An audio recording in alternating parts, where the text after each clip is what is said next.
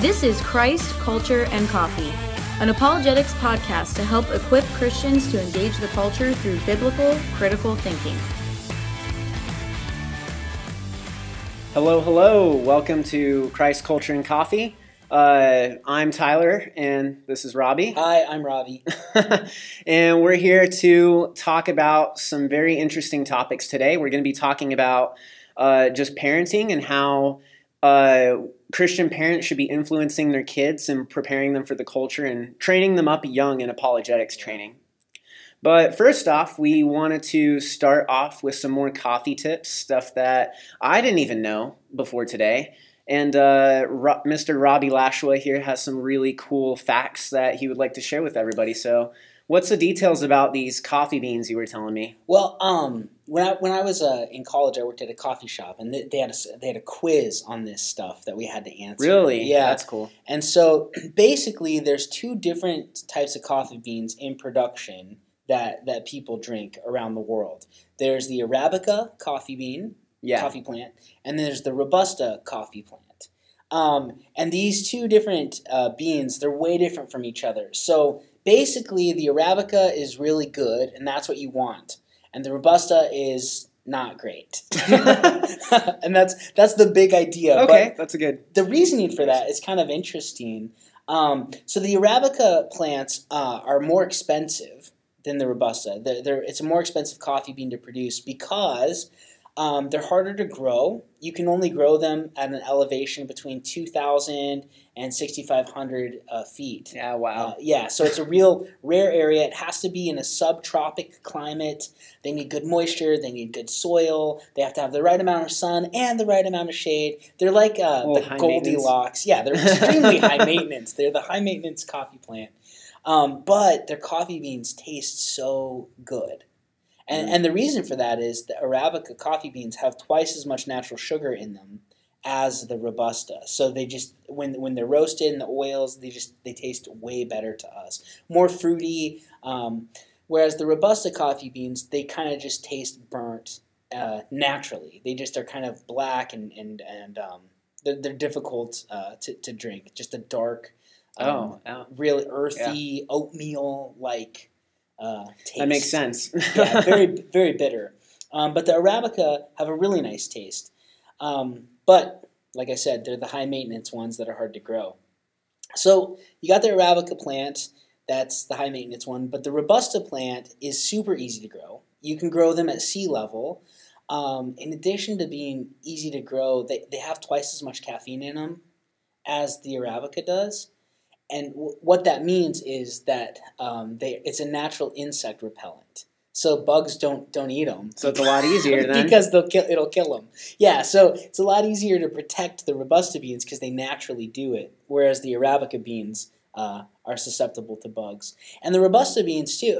The Robusta plant, it's more robust, right? It's a stronger plant, and so it's not susceptible to the sunshade thing's not as big of a deal. You can just plow a piece of land, plant them, and they will grow because it's a strong plant, and it yields way more coffee beans than the Arabica does.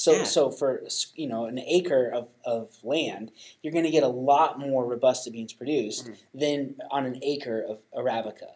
So it makes sense why some people would pick Robusta sometimes over the Arabica. But the Robusta beans are way cheaper. So they're like 40% cheaper because they're way easier to grow. Yeah, but they don't taste as good, though. That's the problem. That's exactly the problem. So they have found a use for Robusta. So like instant coffee is typically going to be Robusta. And I guess the idea is if you're drinking instant coffee, you really don't care how it tastes. So it's like anything I put in my Keurig, those are usually the same? I don't know. There might be some that are Robusta, but most of those will be Arabica. So I was reading it, like 70% of the world's coffee production is Arabica, even though it's more difficult. That makes sense because everybody likes it better. Yeah, it just tastes better.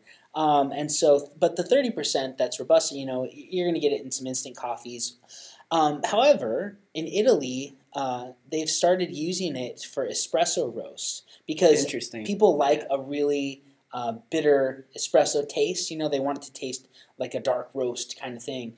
And so they'll blend the Robusta beans with an Arabica bean because, in addition to the darker, richer, bitter taste, the Robusta beans, they found add a better level of crema to the espresso. That's cool. Yeah, but they mix in the Arabica beans so you get that better taste. And so they're still good for something. They are good for something, yeah. And they're higher in caffeine content. So when you're only drinking a little espresso, they want it to have a real kick. So in Italy, that's one of the ways they found to use it pretty well, too. So are there places that actually would brag that they use Robusta, you think, because it has more caffeine? No, no one would brag they use Robusta. I've never seen that. 100% Robusta. But you will see 100% Arabica. That makes sense. And now people will trick you sometimes. Like if you're at the store and you see made with Arabica beans, that doesn't mean 100% Arabica beans. Yeah. Right? They're just saying, we have some in there. So if you want just Arabica, it needs to say 100% Arabica coffee. So okay. That's kind of the idea of that. But yeah, just interesting tip on a little bit of coffee. But yeah, that's cool. Let's move forward and let's talk about the subject for today, which is the importance of good parents. Yeah. How are we good parents? What do we do for our kids, especially in a culture that's becoming more and more post-Christian? A couple of verses that I think are important.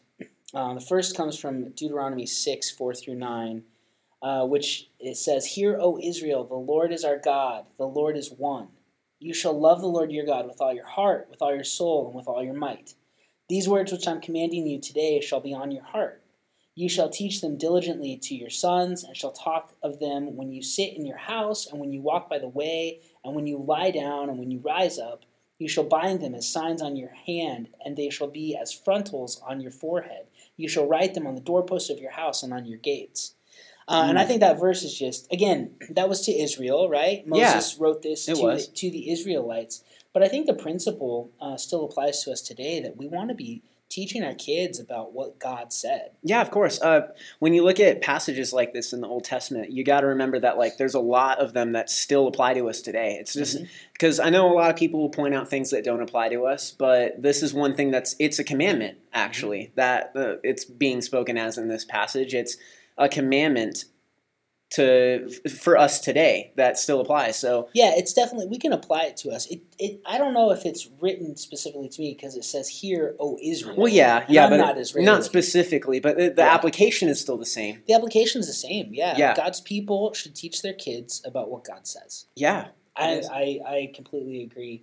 And again, we see this taught in the New Testament on being a good parent, right? One of the things that I think about a lot is the verse Ephesians 6:4, which says, "Fathers, do not provoke your children to anger, but bring them up in the discipline and instruction of the Lord." That's totally reinforcing what Deuteronomy 6:4 through 9 says, right? Bring them up in the discipline and instruction of the Lord.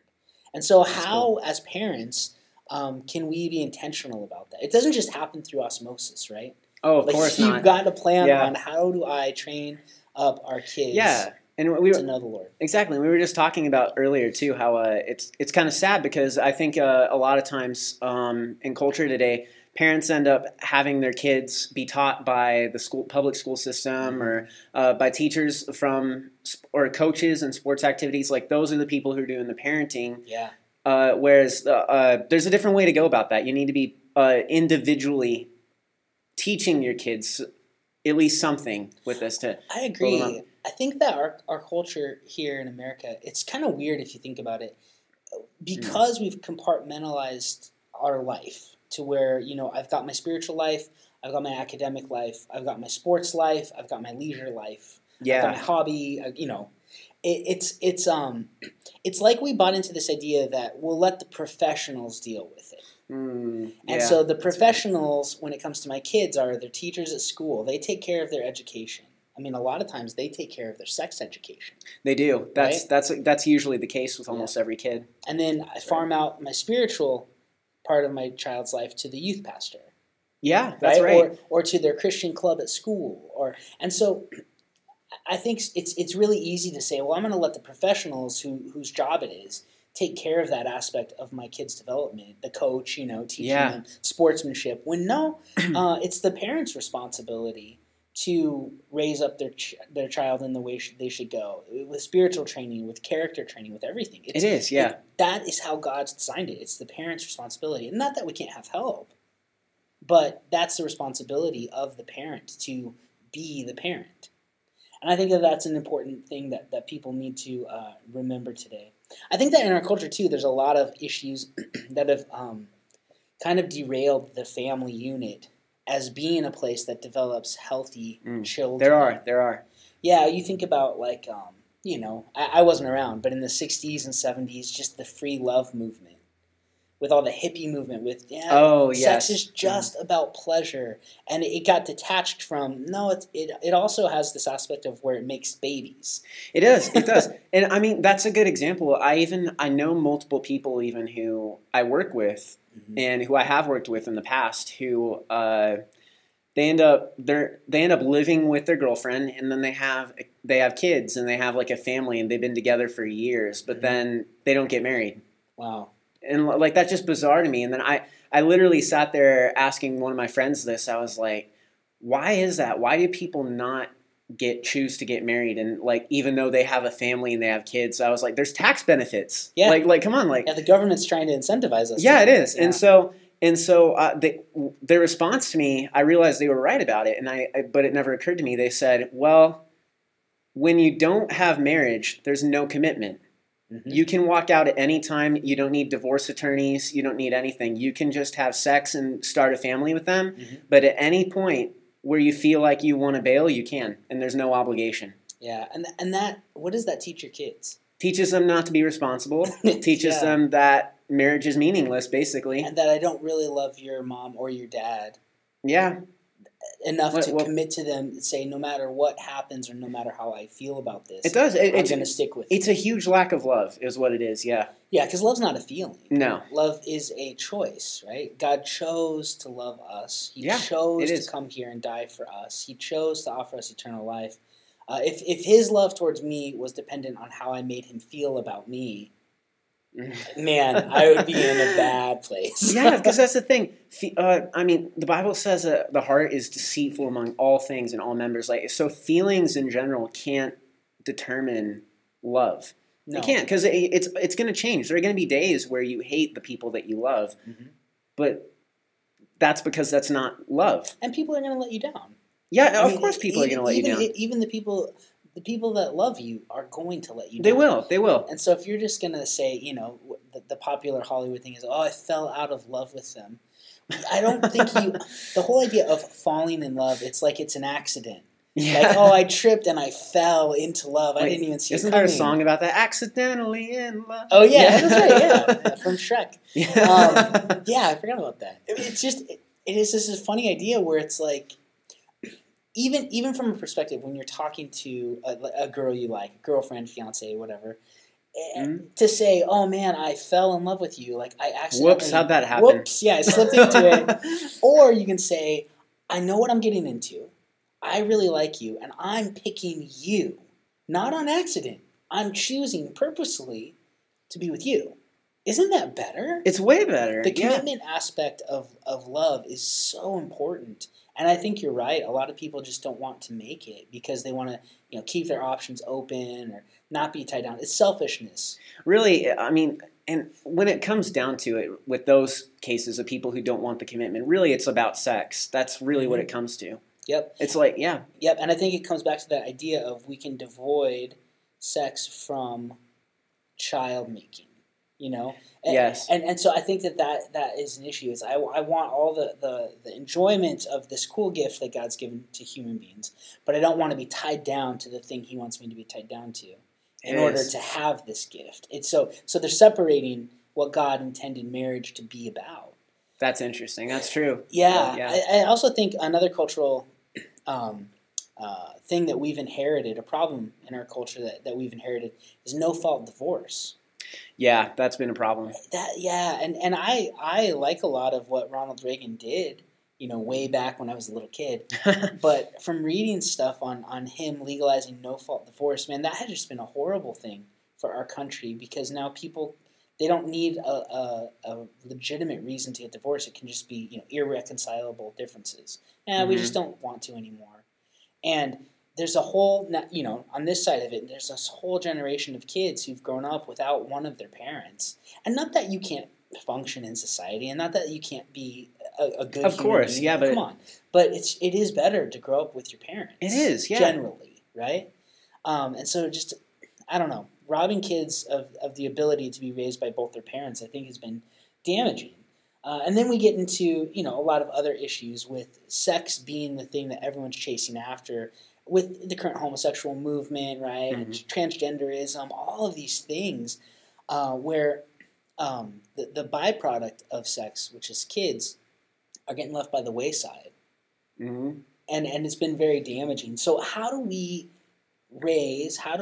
help encourage people to raise kids that can handle culture, that can navigate it well, and that can love the Lord, even in the situation we find ourselves in today? Like, what things have helped you grow up to love the Lord? What were things your parents did, Tyler, that helped you be equipped to go out and to love people well, but also to be strong in the faith? Yeah, well, one thing is I was homeschooled, and so my mom, like, she integrated Bible school, like, as a class for me, basically. Not even while I was younger. Like, that was one of my classes in high school. It was Bible study, basically. Mm-hmm. And one thing that she especially really implemented with me with that is that any time that anything would come up culturally, she would – it was probably from a more negative, sinful aspect. She would point that out for me and say, "Hey, remember this," or like she like refer back to something I learned in school, or we would go back and she would make the topic of what we were studying in school similar to what we had to the current event basically, yeah. So that's basically what happened, and so let's take a step back from that. Yeah. She's teaching you how to evaluate culture from a Christian perspective. She is, yeah. That's what was happening. Man, that's great. Yeah, it's fantastic. And like, I mean, like I'm trying to think of a very specific example, one that I could give. Because like it happened with multiple different occasions. Like one thing that she did it a lot with was looking at history. That was a big thing about it. Is comparing scripture to how events took place in history. And how we as a culture should respond to that, basically. That was the whole idea in the curriculum we studied. And so, like, just little stuff like that, mm-hmm. It really had an impact on me when I was younger. And then another thing is with movies, because growing up I loved movies. Uh-huh. I was always super psyched to watch any movie I could get my hands on, basically. And I still am similar to that today. And so... back then, like, my mom was really, I wouldn't say strict, but she was careful of what I was watching because, and whenever I would watch a movie that had something bad in it or, something that was probably not a good influence on my life, she would point that out or she would just have me not watch it entirely because the whole idea was she didn't want the culture to indoctrinate me. Mm-hmm. She wanted to make sure that it came from a biblical basis, a biblical foundation. And so that's one way that my parents especially like helped me out with was like my mom, especially through school. And that was probably the biggest thing that helped me throughout mm-hmm. my growth in that. So, I mean, and you don't have to homeschool your kids to do that is the thing. No, yeah. And you don't. That's one thing. 'Cause when I used to be a youth pastor, parents would ask me a lot, you know, Robbie, what do you think? Should I homeschool my kids? Should I charter school, Christian school, public school? And I'd always say, you know, you need to make the best decision for where your family's at and what you think God's leading you to do. Yeah. But the most important thing is that you parent your kids. It is. Yeah. You can homeschool your kids, and that can do nothing for them. You can send them to charter school or to Christian school or to public school, and that doesn't mean anything. It's how you parent your kids wherever they're at and whatever they're doing and whatever their education is. You're not letting someone else do it. Because, I mean, even homeschoolers can let the curriculum parent their kid. No, that's very true. Right? I know families that ended up doing that as I grew up. And that's not healthy. Parents are responsible to parent their kids. So that's what I would always think. Yeah, it's not a homeschool, charter school, Christian school, public school. What's better or worse? None of them are better or worse. It's individual, and you got to figure out what's best for your family. It is, of course. But you got to parent your kid. That's why God doesn't tell us which type of school to send our kid to. But he says, parent your kids. That's funny. Teach them what you're supposed to teach them. And I love that Deuteronomy passage because it says, whatever you're doing, you're walking down the road, you're sitting at home, write it on your hands, right? Hang it on the walls, hang it on the doors. I mean, things like that. We don't have to take literally, but we can. You can put Bible verses up. You can get a chalkboard and write Bible verses and have them hung in your house so that the kids are reading them and thinking about them, and you're talking to them about what does that mean? I mean, those types of things really do help. Yeah, and then that's another fun thing to do too. Like one thing I like doing is I love watching movies and then afterwards comparing the biblical aspect of it and like how it applies in culture. Yes, and I think it would be a really fun activity I think for parents as like a tool that everybody could use is if you have a kid that likes movies or likes a video game or likes stories in general, show them something secular, and then throughout the movie or even at the very end, sit down and talk to them about it and say, hey, what did they do in this movie that goes against what Scripture says? Or what did they do in this movie that looked like Jesus, basically. Yeah. And when you do that, I think it's even at a young age too. It doesn't even have to be movies; it could be anything. And if you music, video games, and if you find like something that your kid likes, and you take that and you break it down from a biblical aspect, like right now, I mean, heck, for example, a big thing that's trending right now is that video game Fortnite. Tons of kids play it. So like.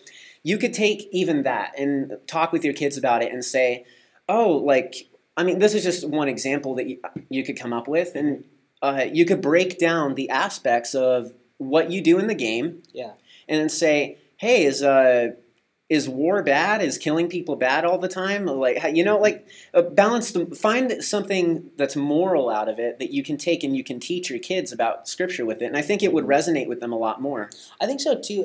And that gets back to this bigger principle that I think, as Christians, we need to use more with our kids, and it's the idea of, do we try to quarantine our kids from the culture? Do we try to shelter them and hide them from all the bad, and not let them watch anything that's not rated G? Yeah, not let them listen to anything that has and that's a tactic I saw growing up. I saw a lot of Christian parents take. Like, I'm just going to shelter my kid from the bad. I have seen that too. So the bad won't get to them. The quarantine method. Mm-hmm. Or should we be using the inoculation method where, like what you're saying, I'm going to go to a movie with my 13-year-old and we're going to watch, whatever it is, Avengers: Infinity War or whatever movie's out that they want to see. But we're going to talk about it. Yeah, and we're going to say, look, what are the redeeming qualities of this movie? Was there heroism? Was there grace shown? Was there forgiveness? Was there courage? And we can talk about that, but we also need to talk about, and then what lies were they trying to push on us? That's good. One of the things I did with my kids, and my kids are little, but man, they wanted to go see that Coco movie. Disney, Pixar, Coco. Mm-hmm. And I knew it was all about the land of the dead, right? The Day of the Dead and the Mexican spiritual realm. And so for a long time, man, I was going back and forth on, should I let them see it? Is this one of them we shouldn't let them see? And I know parents who decided not to let their kids see it, and that's okay. Of course it is, yeah. But, I prayed about it and thought about it, and I said, I just want to start with them seeing how we can talk about movies, even if we disagree with things. We can enjoy certain things, but we talk about it to inoculate them. And so before we went, I said, hey, guys, there's going to be some stuff in this movie that's just not true. And my daughter, Greta, she said, oh, I know, Dad. And I was like, no, you don't know. I'm not just saying cartoons aren't real. They're trying to push this idea on you that doesn't line up with what the Bible says. That's really cool. Yeah, so we watched it. And then afterward, we went out, I think the next day, for donuts. And I was talking to both of them about it, saying, hey, and, again, they're small. But what things in that movie aren't true? Oh, well, there's not, when you die, you don't go to this place and you're a skeleton person. And well, where do you go when you die? Well, you go to be with Jesus. That's cool. That's right. And we can navigate and help them think through these things even when they're little. But I think that's a great tip for parents to help them. And from what I've experienced and what I've seen happen to a lot of kids is if you go with the quarantine view, where you just shelter them, Then when they turn 18 or 16 or whatever, and they get out of the house or they're more influenced by the world, they just go crazy because mm-hmm. they don't know how to evaluate things. Oh, I've seen plenty of examples of that. Yep. So yeah. I think the inoculation right. method is better. I want them to be able to ask me questions yeah. about stuff they're experiencing versus never talk about it. And then they get out there and they don't know how to manage this stuff. They don't know how to evaluate it. Yeah, and then other people teach them. It's not coming from their parents at that point. Exactly. Yeah. I'd way rather me be able to help them when they're going through questioning things than to be gone. Oh, yeah, and have, course. You know, as much as they, you know, as cool as they could be, I'd rather it be me telling them about this stuff than their, you know, 18-year-old freshman roommate at college. Yeah, that's good. Yeah, so a couple other things, too. We got some practical tips to share just with training your kids. One of the things I think that's important for us is not just to be necessarily on the kids telling them, here's how you think, here's what you do. That's important. But they need to see us living out Christianity. One of the reasons a lot of kids walk away from the faith when they get into college is because they didn't think their parents were really that serious about it. That's true. That's what Barna's shown. Statistics have shown that. And so one of the things I think that people need to do is read your Bible and let your kids see you read your Bible. I know that sounds so simple, right? But if your kids grow up seeing you spending time in the Word, they're gonna think, man, that's an important thing to do. My dad or my mom, you know, they sat in that chair every morning or every night or every afternoon or when we were eating lunch or whatever, and they took time to read the Bible because it was important to them. Yeah. And one caveat to that. Read a real Bible. Read a book Bible. Don't read the app on your phone because your kids don't know you're reading the Bible. Yeah, you could be pulling up your phone for anything. Exactly. You could be looking at directions or recipes or Facebook or whatever. Yeah, and the idea is to get them seeing it, to get that indoctrinated. Hey, this is important, to set aside time. Yep, absolutely. And I know with little kids it's hard because you know they're demanding and they need you all the time. So to read the Bible while they're around, it's not the best. You kind of want them to be in bed or to get up before them so you can really spend some time in it. But they do need to see you reading it. I think that's a really important thing. And I think too, prayer, right? I'm sure, Tyler, your parents prayed for you. Oh, yeah. I'm sure they still pray for you. Yeah. We've got to pray for our kids, and we've got to pray with our kids. Mm. I think that's important. Growing up, I remember my dad, he'd pray with us at night before we went to bed. And that's one of the things that Kelly and I have done with our kids is we pray with them at night before bed. You know, we have them pray at meals. You know, they're little, but just praying together as a family I think is very important. And I tell my kids, too, you know, I pray for you.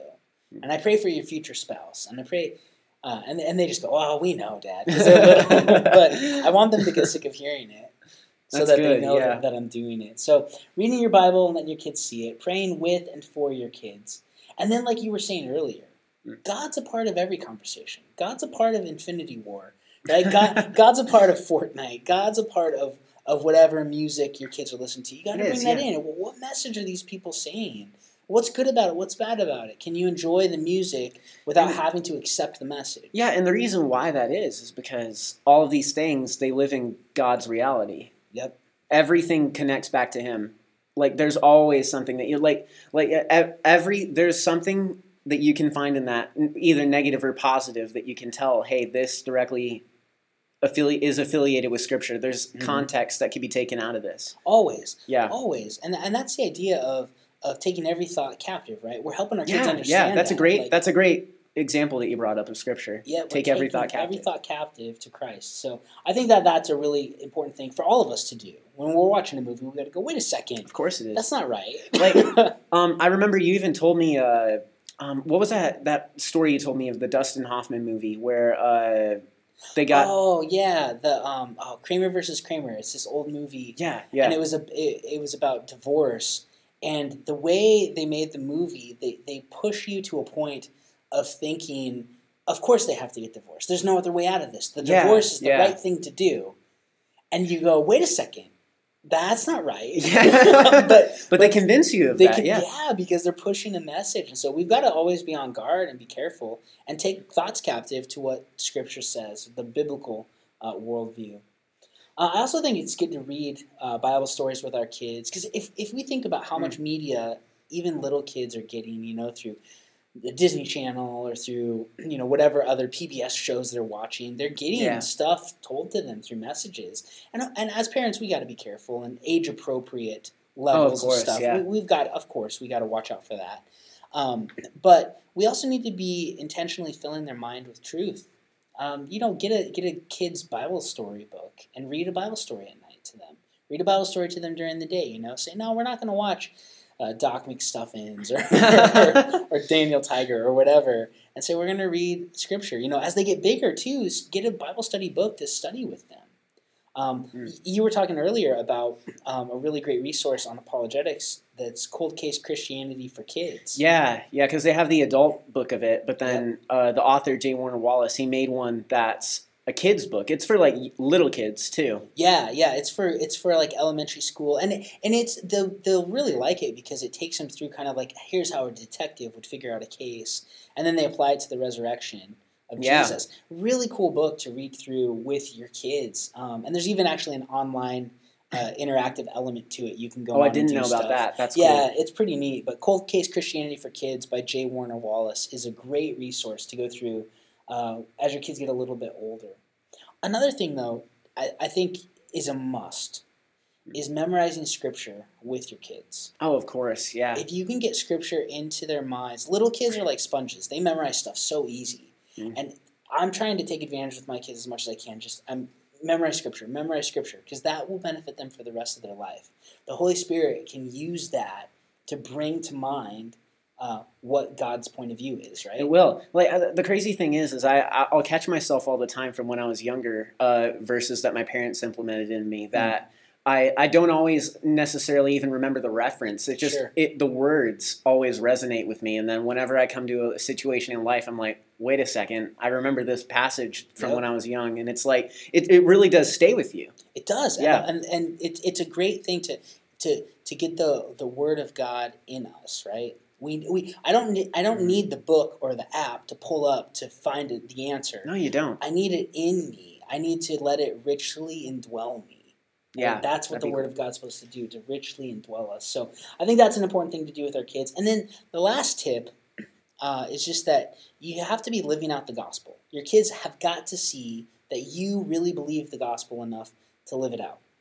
And that comes down to witnessing, right? To loving your neighbor, to apologizing to your children when you're wrong. I had to do this the other day. I yelled at my son. I was tired and I was annoyed, and he wasn't really even doing anything bad. And I just yelled at him, and it crushed him, and he started crying. And I was like, I'm an idiot. You know, he's 3 years old, but I had to tell him. I was like, Cohen, I am sorry. I shouldn't – that's not how Jesus wants me to act. And I was wrong. Will you forgive me? Those types of things, our kids need to see that we don't think we have it all together, or because I'm the parent, I can do whatever I want. That's not true. We need to be quick to apologize to them when we wrong them.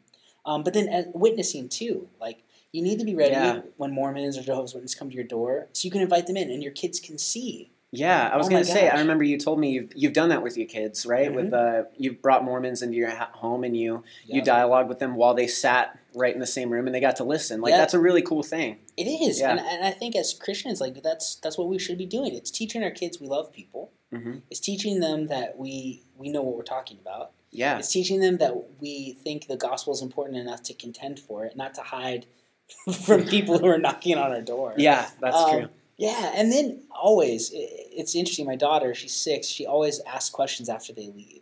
Dad, why won't they believe in the real Jesus? Dad, I don't understand. What are they thinking about this? It is, it's cool. So it even provides opportunities that she brings about just to talk about truth. So I think that's a thing. And then the last point I'd like to share, I just think these three things are important to give to our kids. Mothers and fathers need to be giving these three things to your kids: attention, affection, and affirmation. Those three things. Give your kid attention. Put your phone down. Right? Stop staring at it. Look at them in the eye. Let them tell you a story. Let them ask you a question. Right? Whatever it is, they're important, and you need to show them that they're important. You need to hug them. You need to kiss them. You need to, snuggle them.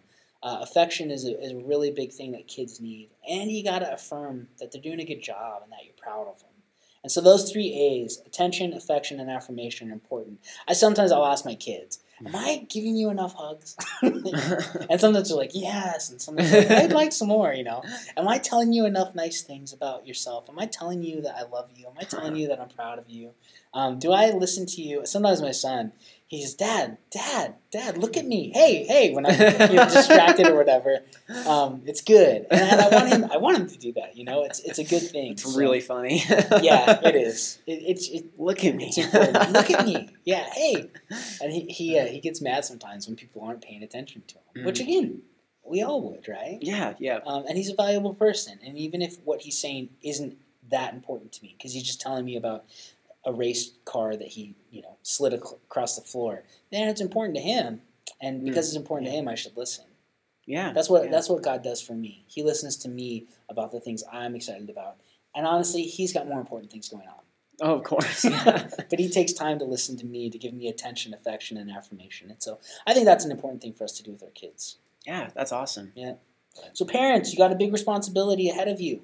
You need to parent well. Yes. The next generation of Christianity, really, it's depending on us, teaching our kids well. So, Tyler, I know you don't have kids yet. Not yet. But you will, and you're going to be a dad, and you're going to have an opportunity to do these things. So, well, thanks for listening today to Christ, Culture, and Coffee. We hope that you learned a little bit about coffee, learned a lot more about Christ, and learned something about culture. Oh, that's good application. Good application. All right, we will... All right. Hope to see you guys next time. Thank you. You have been listening to Christ, Culture, and Coffee, a podcast ministry of Desert Springs Community Church in Goodyear, Arizona. For more information, visit our website at dscchurch.com.